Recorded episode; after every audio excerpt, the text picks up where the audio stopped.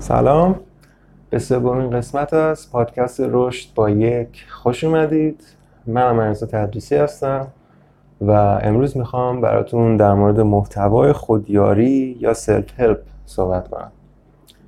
موضوعات کلی بحث امروز شامل اینا هست. یکی اینکه اصلا چه چیزهایی یا چه شرایطی باعث میشه که آدما دنبال محتوای self help برن. و حالا وقتی دنبالش میرن آیا محتوا واقعا به درد می‌خوره یا نه؟ چقدر می‌تونه تاثیرگذار باشه؟ چه آلترناتیوی براش وجود داره در زمانهایی که جواب نمیده؟ و در انتها هم براتون سه چهار تا کتاب خوب که می‌تونه به درد بخور باشه رو معرفی می‌کنم. خب می‌خوایم در مورد صنعت خودیاری یا سلف صحبت کنیم. یک صنعت بسیار پرطرفدار با گردش مالی بسیار بالا. مخصوصا در ده 20 سال اخیر با در واقع فراگیری اینترنت و راحتتر شدن دسترسی اطلاعات برای همه. محتوای خودیاری هم شاید بیش از هر زمان دیگه ای طرفدار و دنبال کننده داره.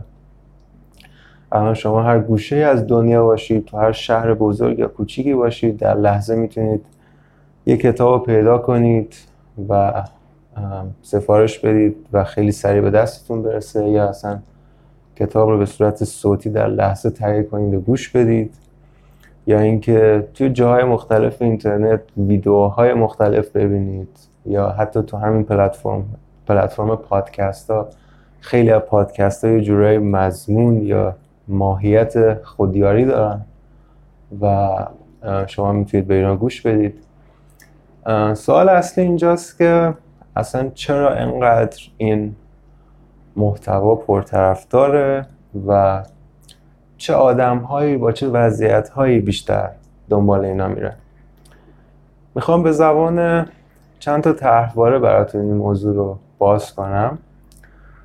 چند تا چیز کلی در روان ما هست که می‌تونه باعث بشه ما یک کشش یا در واقع علاقه درونی برای دنبال کردن محتوای خودیاری یا سلف پیدا کنیم. اول از همه که شاید یکی از بارسترین هاشم باشه اینه که ممکنه من من نوعی یه جور حس نقص داشته باشم. احساس کنم که من یه سری نقص های بنیادی یا درونی دارم. که روی عملکرد من یا روی رفتارهای من تاثیر می‌ذاره. و بابت اینا یه جور حس شرم در من ایجاد میشه. و به خاطر این موضوع به خاطر این موضوع به خاطر حس داشتن این نقص درونی دنبال محتوای خودیاری برم.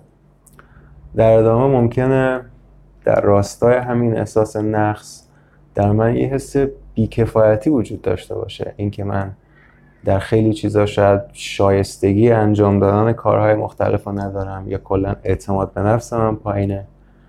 و یه جورایی میرم توی این دنیا تا دنبال راه حل هایی بگردم که این حس بیکفایتی رو از بین ببره یا اعتماد به نفس من بالاتر ببره. گاهی هم ممکنه اصلا یه جور حس شکست یا ناکامی همیشگی با من همراه باشه. اینکه من هر کاری رو بخوام شروع کنم ممکنه تهش تو شکست بخورم و حتی ممکنه در طول زندگی واقعا در یه سری از کارها یا موقعیت های مختلف شکست خورده باشم و به این حس دامن زده باشه و دنبال این محتوا میرم تا راه بردن رو به من یاد بده راه جلوگیری از شکست خوردن و ناکامی رو به من یاد بده. گاهی هم ممکنه احساس کنم که من کنترل کافی روی خودم و رفتارهام ندارم. اینکه من به اندازه کافی خیشتندار نیستم یا آدم منضبطی نیستم و توی دنیای خودیاری دنبال راه هایی میگردم که من رو خیشتندارتر کنن یا آدم منضبط تری کنن و من بتونم کنترل بیشتری روی اوزان پیدا کنم. گاهی هم ممکنه صرفا استانداردهای خیلی بالایی داشته باشم یا معیارهای خیلی سرسختانه داشته باشم و هیچ وقت در انجام کارهام در انجام تکالیفم احساس کافی بودن ندارم. انگار که هیچ وقت کافی نیست و من همیشه باید دنبال راهی باشم برای بهتر شدن برای پیشرفت کردن برای رشد کردن. و این حسا این خواسته ها به نوعی حتی باعث میشه که برم دنبال محتوای خودیاری دنبال محتوای سلف تا بتونم این استانداردهای بالا رو حفظ کنم و راهی پیدا کنم تا بتونم به نوعی اون کارها رو با اون کیفیتی که دنبالشون هم انجام بدم. اینا مجموعه از طرحواره های خیلی پررنگی هستن که می‌تونن یک فرد رو سوق بدن به سمت محتوای سلف یا خودیاری. حالا داستان اینجاست. که هر چقدر این طرحواره ها در یک نفر فعالتر باشه هر چقدر این طرحواره ها به نوعی عامل اصلی هدایت رفتار شما باشن احتمال اینکه شما دنبال یه همچین محتوایی برید بیشتره و جالبیش اینجاست که احتمال اینکه محتوای self یا خودیاری هم به شما بتونه کمک کنه کمتر میشه. در واقع می‌خوام اینو بهتون بگم که آدم هایی می‌تونن از محتوای خودیاری یا self-help بیشترین کمک رو دریافت کنن که کمترین نیاز رو دارن این طرحواره ها یا مثال های از این دست معمولا در روان فرد در ذهن فرد یه گره هایی رو ایجاد کردن. و این گره ها ممکنه خیلی عمیق باشن یا خیلی پیچیده باشن یا ممکنه ریشه های عمیقی در گذشته زندگی اون فرد داشته باشن. و اساسا وقتی این گره ها وجود دارن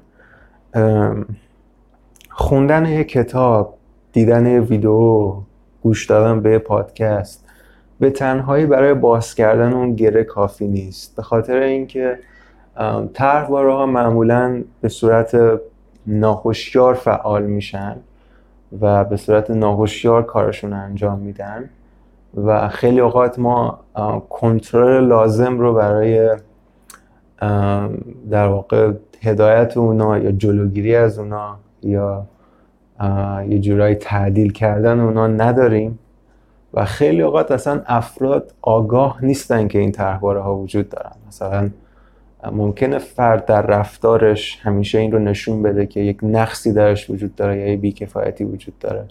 یا اینکه مثلا استاندارد استاندارد بالایی درش وجود داره یا آدم کمالگراییه ولی ممکنه خودش حتی بینش نداشته باشه. و یه جورایی اون طرحواره به صورت اتومات و خودکار اونو داره هدایت می‌کنه.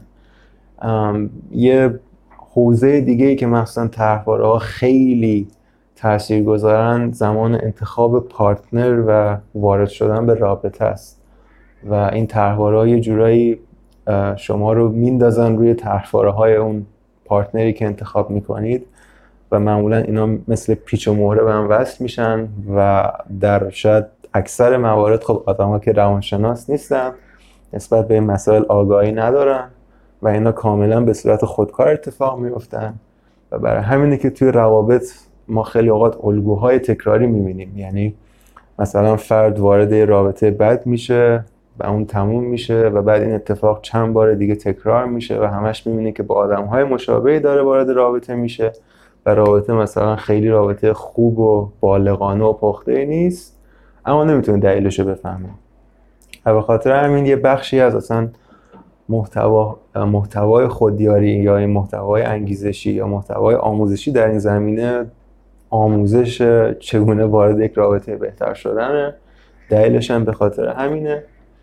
و چون که به طور کلی گفتم اینا ناهوشیارن و ما یا نسبت بهشون بینش یا آگاهی نداریم یا حتی وقتی بینش به آگاهی پیدا می‌کنیم نمی‌تونیم به تنهایی از پسشون بر بیایم. به خاطر همین این محتواهای خودیاری و سلفه ممکنه نتونن خیلی به این افراد کمک کنن. و در شاید اکثر مواقع اکثر اوقات بهترین آلترناتیوی که براش وجود داره مراجعه به تراپیه مراجعه به روان درمانیه به خاطر اینکه توی روان درمانی یه سری مسائلی وجود داره یه سری معیارهایی وجود داره یا یه فضای خاصی وجود داره که برای شما این شرایط به وجود میاره تا بتونید با این ترواره ها روبرو بشید و به کمک یک فرد بیرونی که میشه تراپیست یا روان درمانگر در رابطه درمانی ام این طرحواره ها رو تعدیل کنید یا خونسا کنید یا اثرشون رو کم کنید. و جالب اینجاست که وقتی اثر این طرحواره ها کم میشه یا اینا تعدیل میشن و تاثیرشون روی رفتار شما یا حالتهای روحی روانی شما کمتر میشه اون موقع دنبال کردن این کتاب های خودیاری این محتوای سلف در فرمت های مختلف می‌تونه به شما کمک کنه. چون اینا صرفا ممکنه یه راه حل هایی رو ارائه بدن که در اون حالت ممکنه در زمینه های مختلف به درد شما بخورن. اما خب اساسا همیشه هم این کسانی که در واقع این محتوا رو تولید می‌کنن ممکنه نیت های خیرخواهانه نداشته باشن. خلاصه شالاتانیست به نوعی در همه هیتا وجود داره و این آدم ها هم به خوبی آگاهن که چرا افراد دنبال این مطالب میان. و ممکنه خیلی هاشون فقط یه سری صرفا تریک های روانشناسی یه سری حقه های روانشناسی رو یاد بگیرن تا بتونن در شما حالات انگیزشی موقت یا حالات روی موقت ایجاد کنن. تا شما اون محتوا رو بخرید براش پول بدید و دنبالش کنید. و گاهی حتی به خاطر اینکه آگاهن که این طرحواره ها ممکنه حتی دلیل اصلی دنبال کردن شما باشن در شما یه جور حس اعتیاد به وجود میارن. به خاطر اینکه مثلا یک آدم وقتی به خاطر یک نقص در اون دنبال یه چیزی بره وقتی اون کار رو انجام میده و جواب نمیده به این فکر نمی‌کنه که شاید اون کار اون محتوایی که به من گفته اون راهکاری که به من دادن ناقص باشه یا مثلا مشکل داشته باشه اون باز نقص رو برمیگردونه به سمت خودش و میگه خب OK پس اگه این جواب نداد شاید یه چیز بهتر وجود داره که جواب بده. این یه چرخه خودش درست می‌کنه و آدم هایی رو شکل میده که بهشون میگن اصطلاحا self-help junkie یعنی کسایی که از این self-help میرن دنبال اون یکی self-help و همش تو این چرخه هستن و هی فکر می‌کنن که احتمالا یه چیز بهتری وجود داره که می‌تونه بهشون کمک کنه. اما خب واقعیت اینه که برای اکثر این آدم ها ممکنه self خیلی به درد نخوره و همونطور که گفتم بهترین آلترناتیوی که براشون وجود داره تراپیه. حالا اگه شما اون آدمی باشید که اون گره های روانی به هر دلیلی از اول وجود نداشته یا دیگه وجود نداره در اون حالت شما در هر صورت دیگه وقتتون انرژیتون و روح و روانتون صرف بهتر شدن و صرف رشد شما خواهد شد و فرقی نمی‌کنه از چه مسیری استفاده کنید از چه حوزه‌ای کمک بگیرید چه کتابهایی بخونید. اگه self هم بخونید ممکنه یه سری self هایی باشه که به شما کمک کنه. از هر راه دیگه استفاده کنید هر کار دیگه انجام بدید در نهایت مسیر رو پیدا خواهید کرد. و به خاطر همین هم هست که گفتم self و خودیاری در نهایت بیشترین کمک رو به کسایی می‌کنه که کمترین نیاز رو بهش دارن به خاطر اینکه اون آدم ها در نهایت مسیر رو پیدا می‌کنن و فرقی نمی‌کنه که از چه راهی دارن این کار رو انجام میدن. حالا با فرض اینکه شاید شما به حال توی همچین نقطه قرار داشته باشید و دنبال همچین محتوایی باشید سه چهار تا کتاب خوب رو می‌خوام براتون معرفی کنم. اولیش عنوان انگلیسیش اینه How to win friends and influence people. نویسندهش دیل کارنگیه این. احتمالا فکر می‌کنم که پرفروشترین و محبوب ترین کتاب سلف در تاریخ این صنعت. این نویسنده هم یکی از معروف ترین هاست یکی از قدیمی ترین ها هم هست و کتاب ترجمه هم شده با عنوان های مختلف نمی‌دونم آین دوستیابی و تاثیرگذاری روی آدمان نفوس آدمان کتاب رو می‌تونید تهیه کنید و بخونید. نکات روانشناسی خیلی ساده توش هست که واقعا توی روابط جواب میده و می‌تونید ازش بهره ببرید.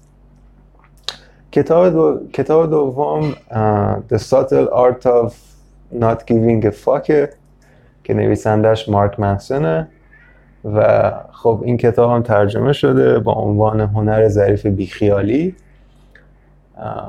و همونطور که از عنوانش هم برمیاد خب این کتاب قطعا محتواش هم یه سری سانسور خواهد داشت و من زبان اصلیش رو خوندم. در مورد کیفیت این ترجمه نمی‌تونم خیلی نظر بدم ولی احتمالا می‌تونه به شما کمک هایی بکنه چون نگاه واقع ای به کلا حتی همین بحث سلف و خودیاری داره و به درتون خواهد خورد. البته فکر کنم نسخه ترجمه بدون سانسورش هم هست. حداقل من عنوانی دیدم که خیلی ترجمه تحت لفظی داشت و شاید محتواش هم همینطوری باشه. اما کتاب سوم نویسندش اسکات آدامز How to fail at almost everything and still win big. این کتاب هم ترجمه شده. چگونه در هر چیزی شکست بخوریم و بازم پیروز بشیم یه همچین عنوانی داره.